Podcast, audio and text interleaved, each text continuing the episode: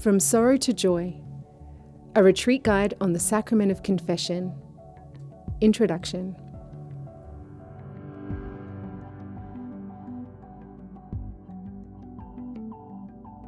When the devil tempted Adam and Eve in the Garden of Eden, he directly contradicted something that God had told them. God had told them that eating the forbidden fruit would cause them to die. But the devil says to them, You certainly will not die. Adam and Eve believe him, and they eat the forbidden fruit, and, well, they didn't die. They lived on for a long time, becoming the first parents of the human race. So, was God lying? Of course not. Physical death did enter the human family with original sin, even though Adam and Eve didn't die right away. But biblical scholars point out that another kind of death did in fact happen right away spiritual death. To live in communion with God is to be on the path of full, meaningful, everlasting life. To live separated from God, and that's what sin does, it opens the door of separation from God, is to be cut off from the source of all life, joy, and goodness. It is a painful spiritual death. Jesus, through his passion, death, and resurrection, went through that door himself, not because he sinned, but because he loved sinners and wanted to save them. And he has opened another door, the door of mercy, which rescues sinners, and we are all sinners, from spiritual death and its many sorrows, if only we are humble enough to walk through it. The easiest way to do that is to make good use of the sacrament of mercy confession. And that's what this retreat guide, From Sorrow to Joy, will explore. The first meditation will explore what this sacrament reveals to us about God Himself. The second meditation will call to mind some extraordinary ways that God has revealed the beauty and the power of this sacrament. And the conference will identify some common obstacles that keep us from getting the most we can out of confession. Let's begin by silently turning our attention to God the Father of mercy, and asking Him for all the graces we need, most especially the grace to renew our appreciation for this sacrament, which has the power to turn death into life and sorrow into joy.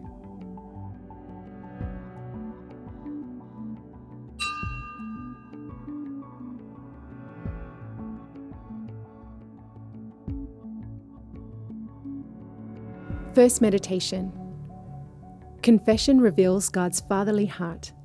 Introduction.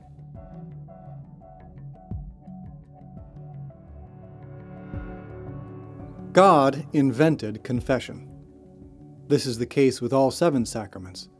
Christ Himself instituted them. We have to allow that fact to sink deeply into our consciousness. Otherwise, we will miss out on much of the power and beauty of confession. Jesus himself often forgave people's sins. He did it when some followers brought him a paralyzed man to be healed. He did it when the sinful woman wiped and anointed his feet. He did it when some Pharisees brought him a woman caught in adultery in order to see how Jesus would react. Jesus' habit of forgiving sins caused violent controversy among the religious leaders of his day. The Jewish leaders understood very well something that many of us in today's culture have forgotten. Every sin is evil, destructive, and a rebellion against God Himself, because it involves disobedience to the moral law that He, in His loving wisdom, has established.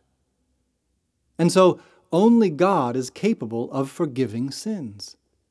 When Jesus claimed to forgive sins, therefore, He was claiming to be God to do what only God can do. In the end, this claim led to his being rejected and put to death by the religious leaders of his own people. But Jesus not only forgave sins himself, he also delegated his authority to forgive sins to his apostles. This comes up various times in the Gospels, most explicitly in John 20, verses 21 through 23. This encounter with his apostles takes place after his passion and resurrection when Jesus has paid the price for all sin through his loving obedience on the cross. Here is how St. John describes the encounter. Jesus said to them again, Peace be with you. As the Father has sent me, so I send you. And when he had said this, he breathed on them and said to them, Receive the Holy Spirit. Whose sins you forgive are forgiven them, and whose sins you retain are retained. Even today, during the celebration of the sacrament of confession, the priest echoes this gospel passage when he says, before giving absolution, God, the Father of mercies, through the death and resurrection of his Son, has reconciled the world to himself and sent the Holy Spirit among us for the forgiveness of sins. The Church has always been aware of this delegated authority to forgive sins, given to the apostles by Christ and passed on throughout the history of the Church by the sacrament of holy orders.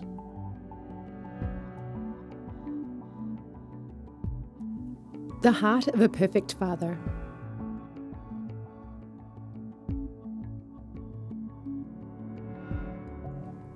The sacrament of confession was God's idea. It wasn't an invention of the church or of some corrupt priest seeking control and manipulation. That's the first thing we have to keep in mind. What does this tell us about God? What is God revealing about Himself by giving us the truly amazing gift of this sacrament? At least three things. In the first place, God is showing us that He already knows our sinfulness, our weakness, our misery. In other words, He gave us the sacrament of confession because He knew that we would need it.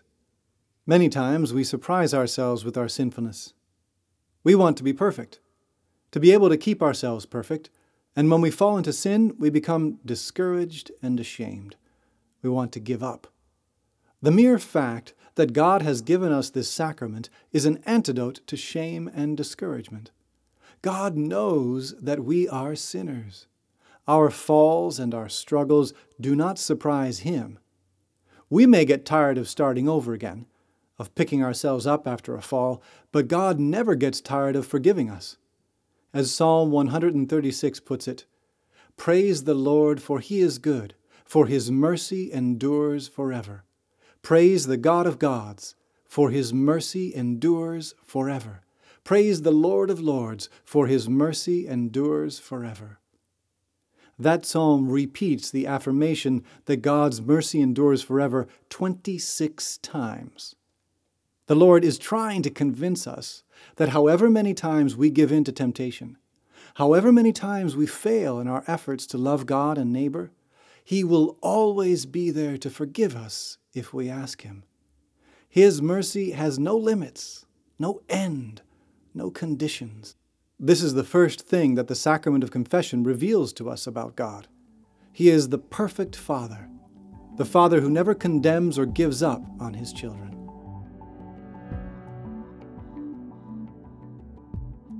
God knows human nature.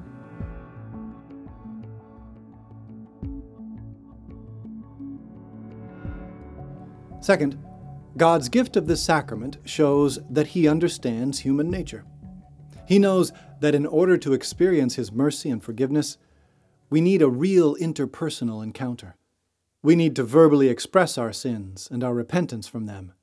And we need the words of forgiveness, mercy, and reconciliation to be spoken to us audibly, inside the context of our human reality, of space and time. God didn't want his mercy to remain abstract and distant. Just as God, through the incarnation, made himself truly present to the world in Jesus, so he wants to make his mercy truly present to each one of us through the real, physical, fully human encounter that takes place in the sacrament of confession. The way that this sacrament is celebrated has changed throughout the centuries, but it has always involved a true interpersonal encounter because that's what our human nature craves.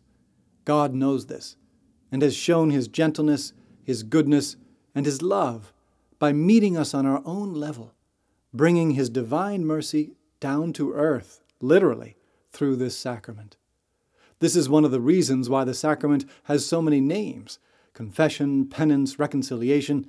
The interpersonal encounter through which God sends his grace is fully human and so it has multiple levels of interaction and meaning. Finally, God's gift of this sacrament gives us a glimpse of how seriously God takes sin.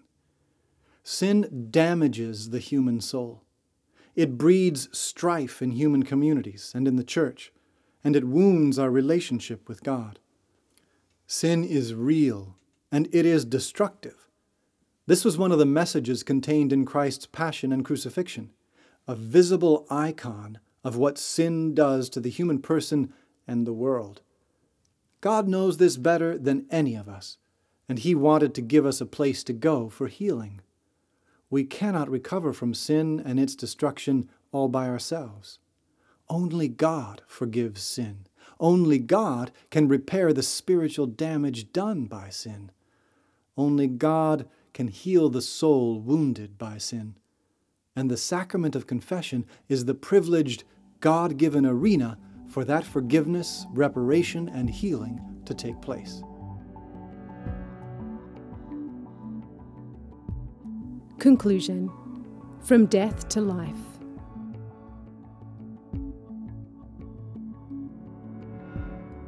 God doesn't want us to stay stuck in the sorrow and the slow death that sin brings into our lives. He wants us to live life to the full. That was how Jesus himself summarized his mission on earth. I came so that they might have life and have it more abundantly.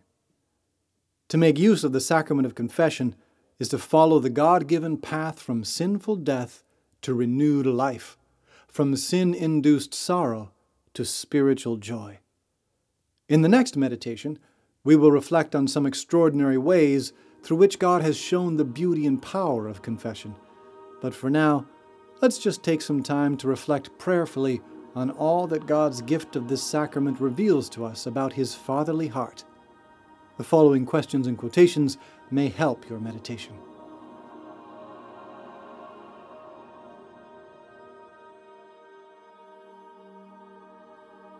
Questions for personal reflection or group discussion.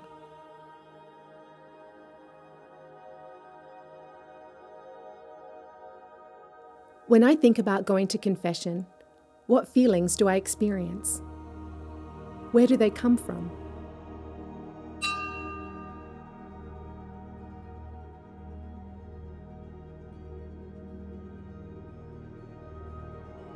Have I ever had a powerful experience of God's goodness and mercy in or out of the sacrament of confession? Remember and savor that experience and thank God for it.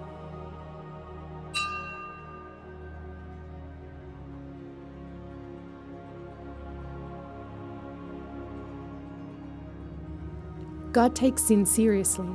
That's one of the reasons He gave us the sacrament. How seriously do I take sin? How deeply do I believe that all sin causes damage and that it needs to be healed by God's grace?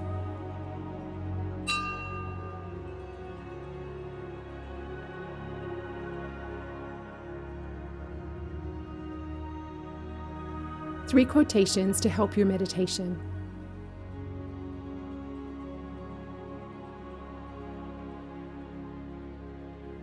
Ezekiel chapter 33, verse 11, and Isaiah chapter 1, verse 18.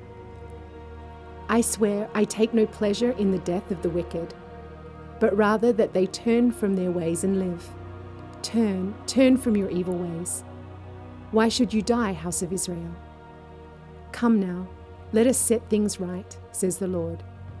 Though your sins be like scarlet, they may become white as snow. Though they be red like crimson, they may become white as wool.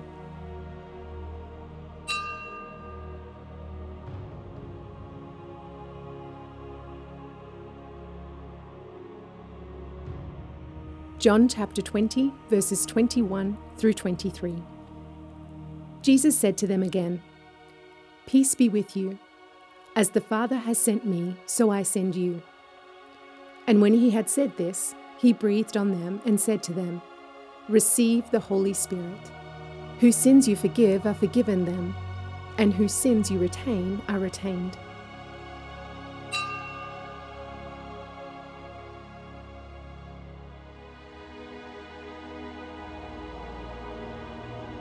Catechism of the Catholic Church, paragraphs 1441 and 1442.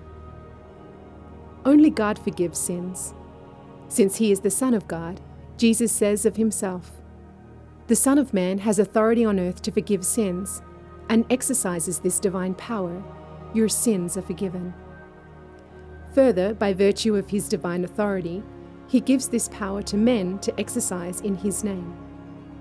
Christ has willed that in her prayer and life and action, his whole church should be the sign and instrument of the forgiveness and reconciliation that he acquired for us at the price of his blood. But he entrusted the exercise of the power of absolution to the apostolic ministry, which he charged with the ministry of reconciliation.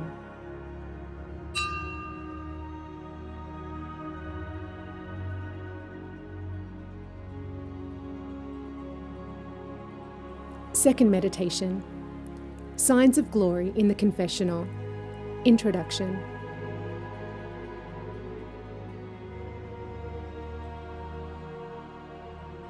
The gift of the sacrament of confession tells us a lot about God's wisdom, mercy, and fatherly heart. It really is a gift given for our benefit, not some kind of sadistic torture mechanism or burdensome punishment. And anyone who lives this sacrament sincerely and humbly will experience real benefits. But simply knowing that intellectually isn't always enough to help us overcome the resistance that our fallen nature experiences when facing the demands of this sacrament. God knows that it's difficult for us. To help us overcome that difficulty, many times throughout history, He has associated truly extraordinary, miraculous events with the sacrament of confession. Reflecting briefly on a few of these may prove to be a source of encouragement and confidence as we try to live confession more deeply and intentionally.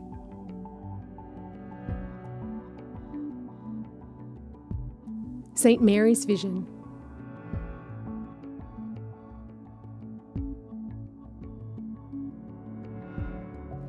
St. Mary Magdalene of Pazzi, a nun who lived in Renaissance Italy, was given numerous extraordinary graces before her early death at age 41. She performed miraculous cures, bilocation, and experienced repeated and dramatic ecstasies and visions. One of these had to do with confession. It occurred while she was praying in the convent chapel. At the same time, in the same chapel, another sister was going to confession. St. Mary glanced over to the confessional and was given a vision of what was happening there spiritually. She saw an angel letting drops of Christ's blood fall from a chalice onto the sister as she knelt confessing her sins. The blood had scarcely touched her, and suddenly she began to shine like the sun. St. Mary almost fainted, the sight was so intensely beautiful. She got up from the pew and hurried to the confessional herself, praying in a quiet voice, Sprinkle me too. This extraordinary experience lifts the veil of faith for a brief moment so that we get a glimpse of the supernatural reality going on in the course of every sacramental confession.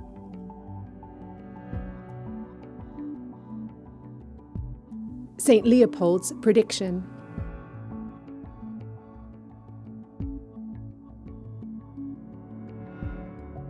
One of the most well known confessors of the 20th century was St. Leopold Mandic. He too was granted some extraordinary experiences that can help us appreciate God's perspective on the sacrament of confession.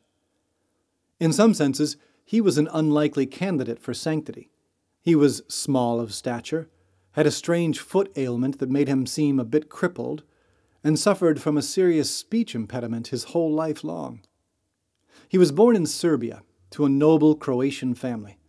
A few generations previously, his family had returned to the Catholic Church from the Orthodox faith, and each year his parents and his eleven older siblings celebrated the anniversary of that return, which shows the kind of solid Catholic piety he grew up with. The few Catholic priests in his area were Italian Capuchins, so when he felt a call to the priesthood, that order was his natural choice. He received his seminary formation in Italy, and his first assignments were there as well. But as professor and religious superior, he was considered too lenient with the young religious, so his assignment was changed. His deep and constant longing was to dedicate himself to bringing his Orthodox countrymen back into union with the true Church, But his speech impediment and small stature, in the eyes of his superiors, disqualified him for that kind of work. So instead, he was given the ministry of hearing confessions, which he performed in a small confessional in the Capuchin house of Padua from 1909 until his death in 1942. 33 years. For 12, 13, even 15 hours every day, he would dispense God's mercy through the little grill. His supernatural wisdom and miracles of mercy were so valued by the people of Padua that when the future saint was relocated to another city in the 1920s, they were up in arms and convinced their bishop to demand Friar Leopold's return. They didn't rest until they had obtained their objective. Years before his death in 1942, during the Second World War, he predicted that war would come to Italy.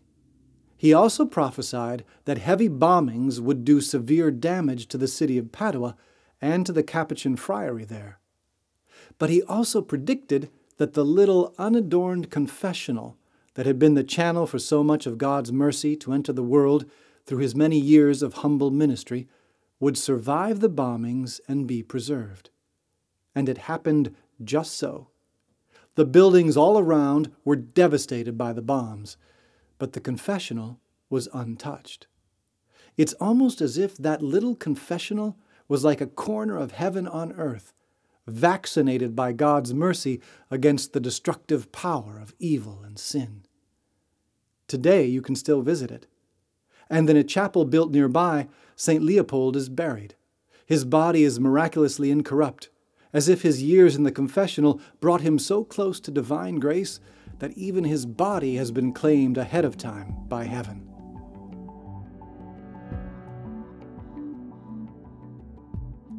St. Faustina's Insight.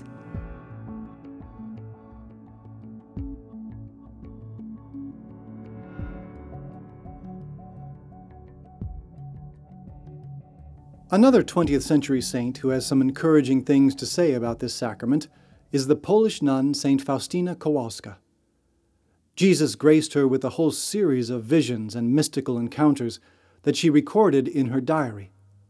The theme that united them all was the grandeur and the power of God's divine mercy. And since confession is the sacrament of mercy, it often came up in their conversations. Take, for example, this entry in her diary Today the Lord said to me, Daughter, when you go to confession, to this fountain of my mercy, the blood and water which came forth from my heart always flow down upon your soul and ennoble it. Every time you go to confession, immerse yourself entirely in my mercy with great trust, so that I may pour the bounty of my grace upon your soul. When you approach the confessional, know this that I myself am waiting there for you. I am only hidden by the priest, but I myself act in your soul. Here, the misery of the soul meets the God of mercy. A fountain of mercy, where Jesus himself is only hidden by the priest. This is how our Lord explained the sacrament of confession to St. Faustina.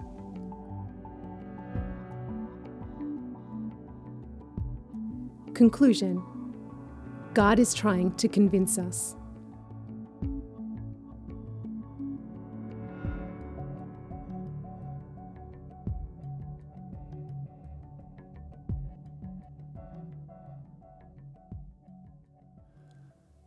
Not everyone is moved by these kinds of miraculous, extraordinary manifestations of God's glory. And indeed, we are not even required to believe in them. And yet, through the centuries, so many of our older brothers and sisters in the faith have had extraordinary experiences like these in relation to confession that it's hard to entirely ignore them. God seems to want to wake us up with them, to give us at least an inkling of how His glorious grace touches and redeems this fallen world through the sacrament when we let it. Whether or not the experiences of these saints move us emotionally, it's worthwhile taking some time now to reflect prayerfully on how fully our idea of confession coincides with God's idea, and to ask Him to help us make any necessary adjustments. The following questions and quotations may help your meditation.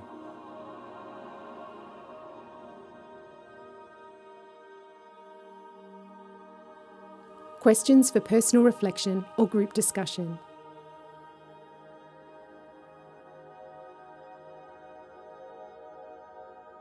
Why would God permit these kinds of miraculous events to happen in relation to confession? Why doesn't He allow miracles like this to be experienced by everyone?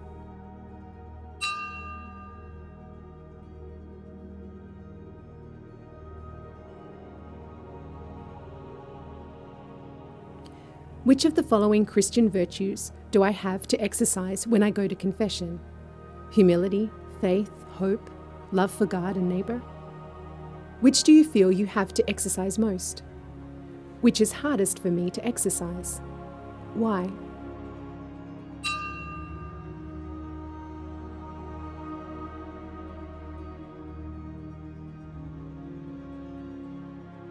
If confession clearly communicates so much grace to our souls and gives God so much glory, why do so many people refuse to make frequent use of it?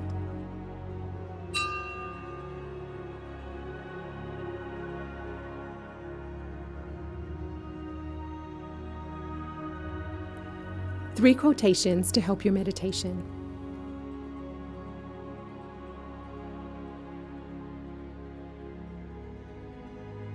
Psalm 145, verses 8 through 20. The Lord is gracious and merciful, slow to anger and abounding in mercy. The Lord is good to all, compassionate toward all your works. All your works give you thanks, Lord, and your faithful bless you. They speak of the glory of your reign and tell of your mighty works. The Lord is trustworthy in all his words and loving in all his works. The Lord supports all who are falling and raises up all who are bowed down. The eyes of all look hopefully to you. You give them their food in due season. You open wide your hand and satisfy the desire of every living thing. The Lord is just in all his ways, merciful in all his works. The Lord is near to all who call upon him, to all who call upon him in truth. He fulfills the desire of those who fear him. He hears their cry and saves them. The Lord watches over all who love him, but all the wicked he destroys.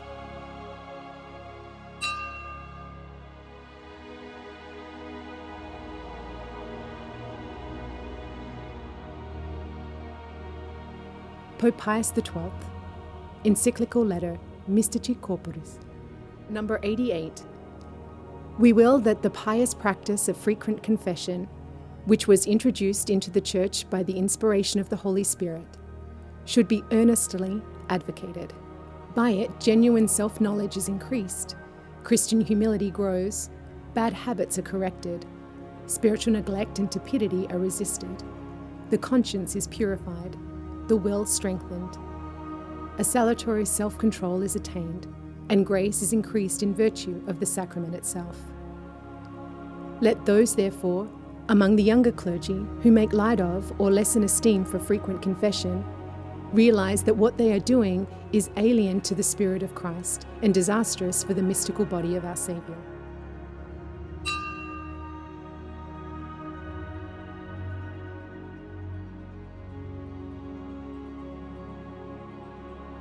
The Diary of St. Faustina Kowalska, numbers 1073 through 1074 and 1784. My soul was flooded with joy beyond understanding, and the Lord gave me to experience the whole ocean and abyss of His fathomless mercy. Oh, if only souls would want to understand how much God loves them. All comparisons, even if they were the most tender and the most vehement, are but a mere shadow when set against the reality. When I went for adoration, I heard these words my beloved daughter, write down these words. Tell the world about my mercy and my love. The flames of mercy are burning me. I desire to pour them out upon human souls. Oh, what pain they cause me when they do not want to accept them. Today, in the course of a long conversation, the Lord said to me, How very much I desire the salvation of souls. My dearest secretary, Write that I want to pour out my divine life into human souls and sanctify them. If only they were willing to accept my grace. The greatest sinners would achieve great sanctity if only they would trust in my mercy. The very inner depths of my being are filled to overflowing with mercy, and it is being poured out upon all I have created. My delight is to act in a human soul and to fill it with my mercy and to justify it.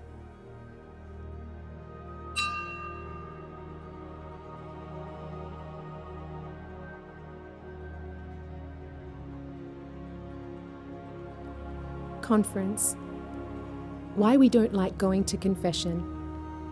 Introduction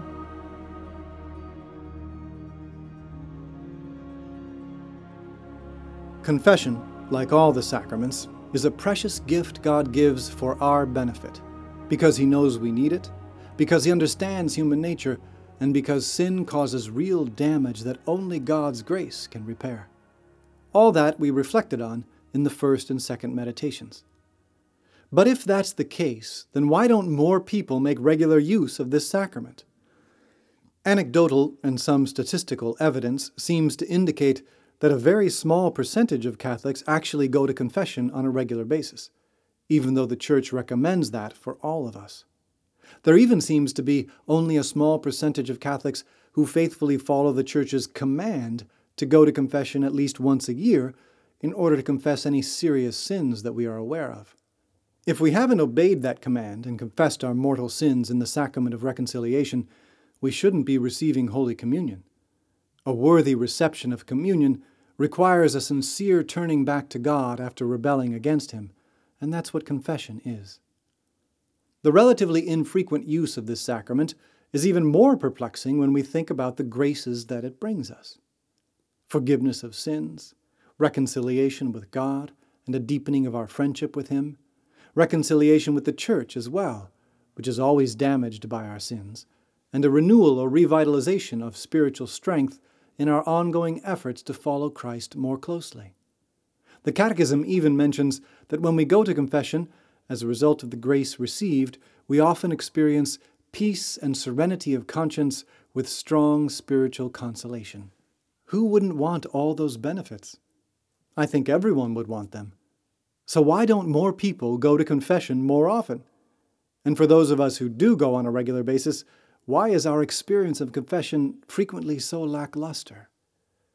Some people have had a bad experience in confession in which they felt that the priest didn't understand them or respect them.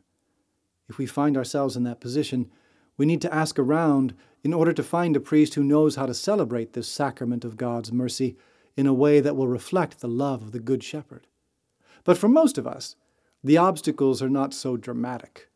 We can bring the usual obstacles into focus simply by reflecting on what the Catechism calls the three acts of the penitent, the three things we do when we go to confession.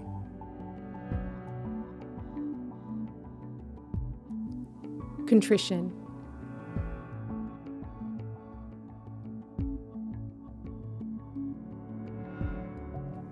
First, we prepare ourselves by spending some time in self reflection. We look into our own souls to examine our conscience, asking God to enlighten us so that we can see the sins we have committed and also to give us a healthy sorrow for having committed them. Many guides for an examination of conscience can help us do this fruitfully. This prayerful reflection leads naturally to a renewed desire and decision to avoid sin in the future with the help of God's grace. This process of coming to contrition happens even before we go into the confessional. And by reflecting on what it requires, we can already begin to identify some obstacles that keep people away from this sacrament. First of all, our world is noisy and busy, and taking time for this kind of deep self reflection requires shutting out the noise and distractions. This implies an effort to get beyond the superficial stimuli of our digital age not an easy task. But it doesn't stop there. Acknowledging our sinfulness, our weakness, and our need for God's grace takes humility and courage. We have to take ownership for our sins and failures. The more attached we are to sin, to selfishness, and to worldly treasures like wealth, success, and reputation, the harder it is to be humble and courageous enough to admit our brokenness and our need for redemption. Those attachments also sometimes make it hard for us to feel sorrow for our sins. But the sorrow that goes into contrition is not just the emotion of sorrow, which can come and go, but it is the deeper spiritual recognition of the evil of sin, of how it causes damage and impedes spiritual growth. Spiritually speaking, feeling sorry is not necessary in order to truly be sorry.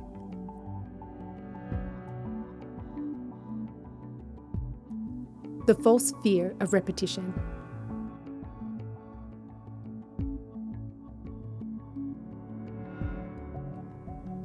Finally, sometimes we find ourselves falling into the same sins over and over again, no matter how hard we try not to.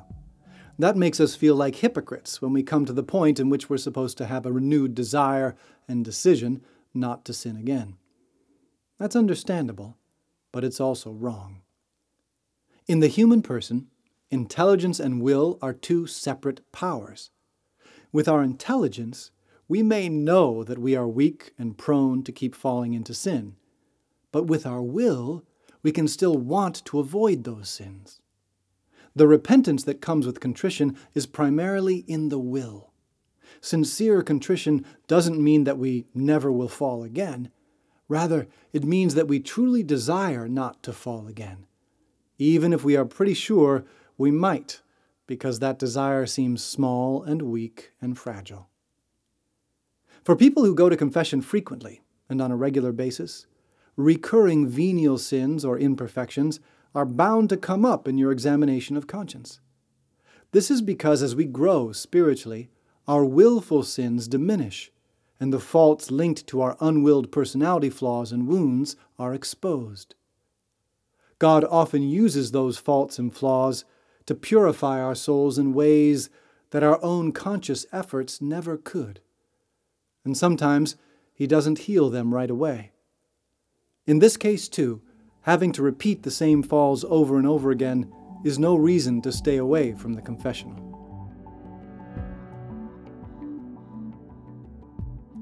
Confession of Sins.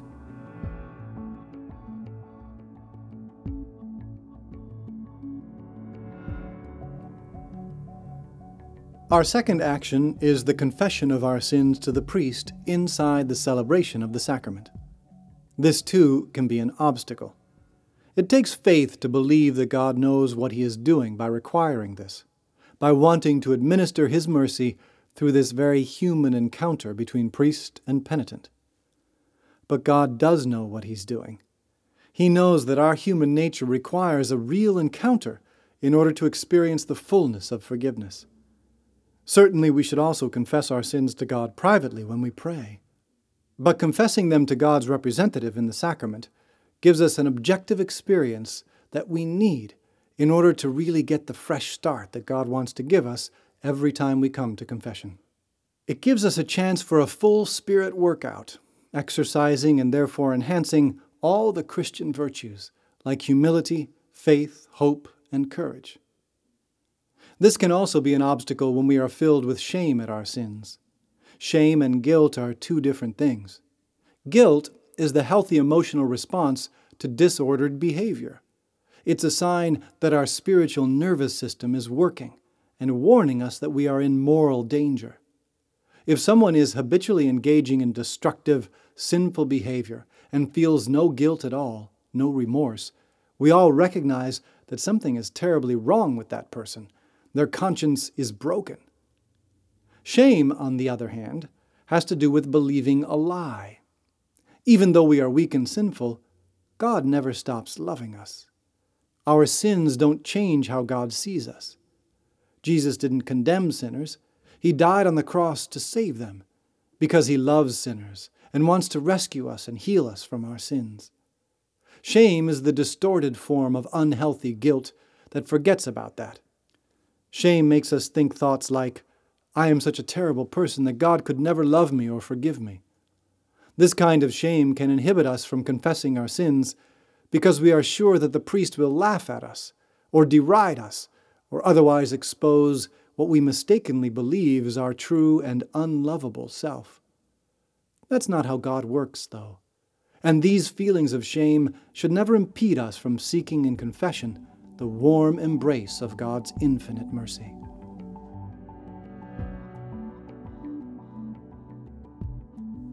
Satisfaction.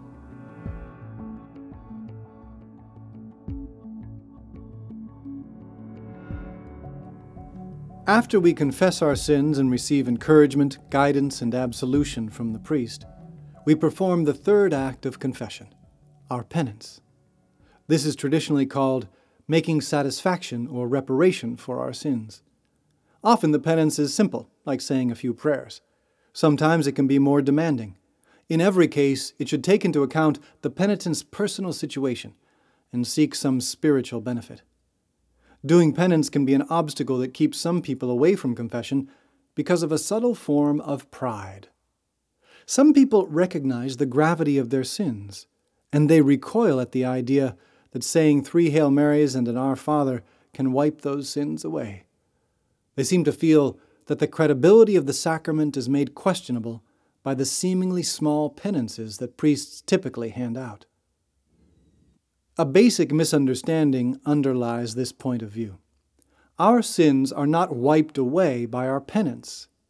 Our sins are wiped away by Christ's passion, death, and resurrection. Jesus Christ, true God and true man, paid the price for all sin by being obedient to his Father unto death on the cross. The forgiveness that Jesus won for us, by suffering for us, comes to us through the sacrament but it is not earned by our penance. It was earned by Christ's sacrifice on Calvary. Our penance has a different purpose. It is a means by which we show the sincerity of our repentance, and through which God allows us to contribute in a small way to healing some of the damage that our sins caused, both to ourselves and to others.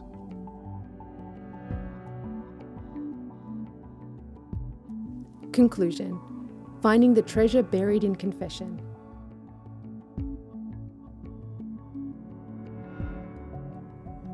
Those are the basic acts of the penitent, and those are some of the common obstacles hidden inside our reluctance to make use of this amazing sacrament.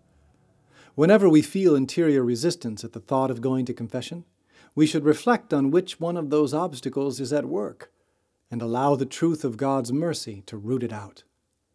Once we have decided to make regular confession a firm anchor for our spiritual growth, we will gradually discover many other ways to live it deeply and fruitfully. Right now, I would just like to mention two. First, cultivate a habitual attitude of penance.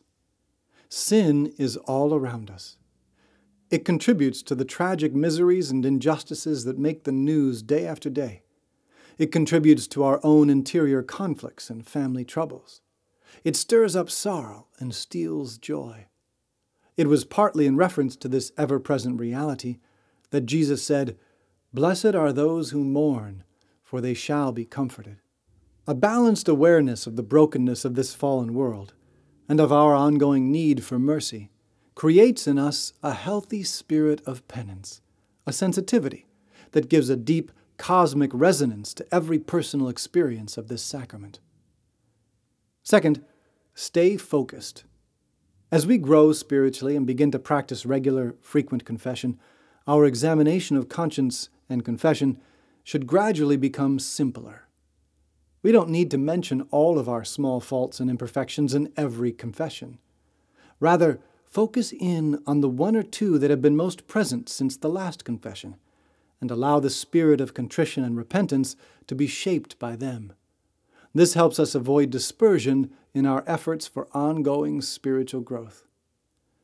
The more we dig into what really goes on in this sacrament, the more we discover what a treasure it really is.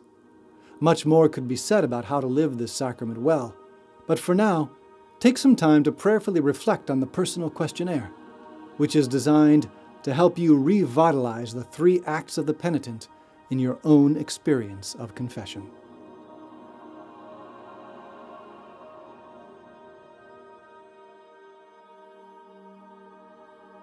Personal questionnaire.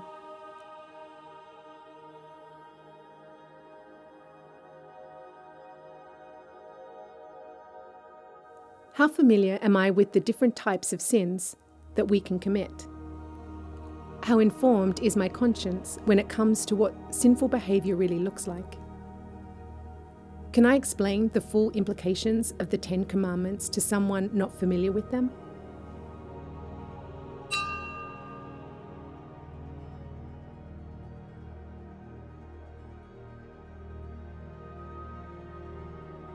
How would I explain, in my own words, the difference between healthy guilt and unhealthy shame?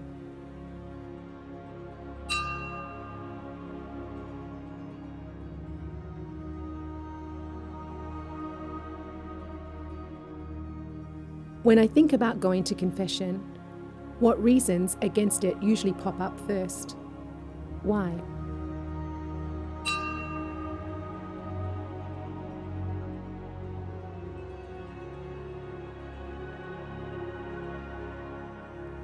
How often do I find myself falling into the same sins? What steps have I taken to try and understand why that happens?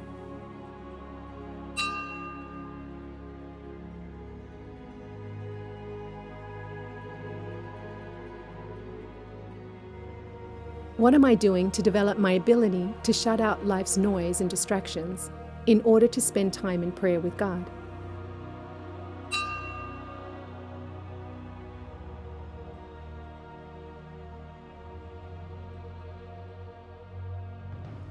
How often do I dedicate time to prayerful self reflection about what God is doing in my life, how I am responding?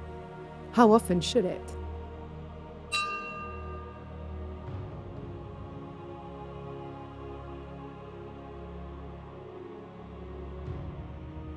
How would I explain in my own words what is meant by the phrase, an attitude of penance?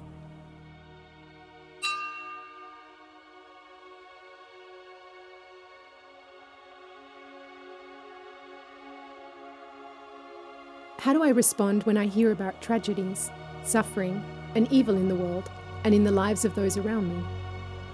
How would Jesus respond?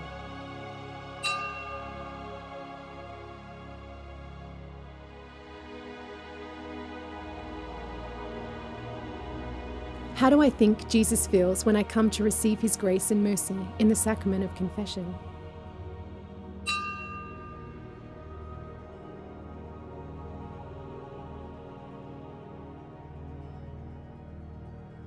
The Church recommends that we make use of this sacrament frequently because of its many benefits. How often will I make use of it from now on? How will I make sure I follow through on this commitment?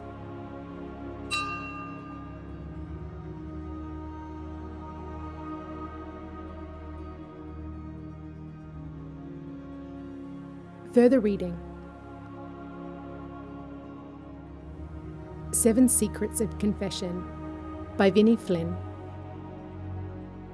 Lord Have Mercy The Healing Power of Confession by Scott Hahn.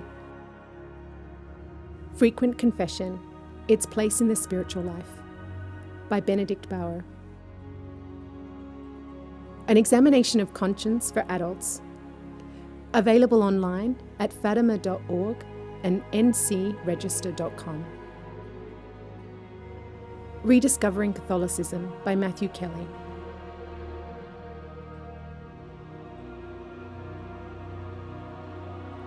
If you liked this retreat, please help support future retreat guides by making a donation at rcspirituality.org. Retreat guides are a service of Regnum Christi and the Legionaries of Christ. regnumchristi.org legionofchrist.org. Retreat guides are produced by Coronation, coronationmedia.com.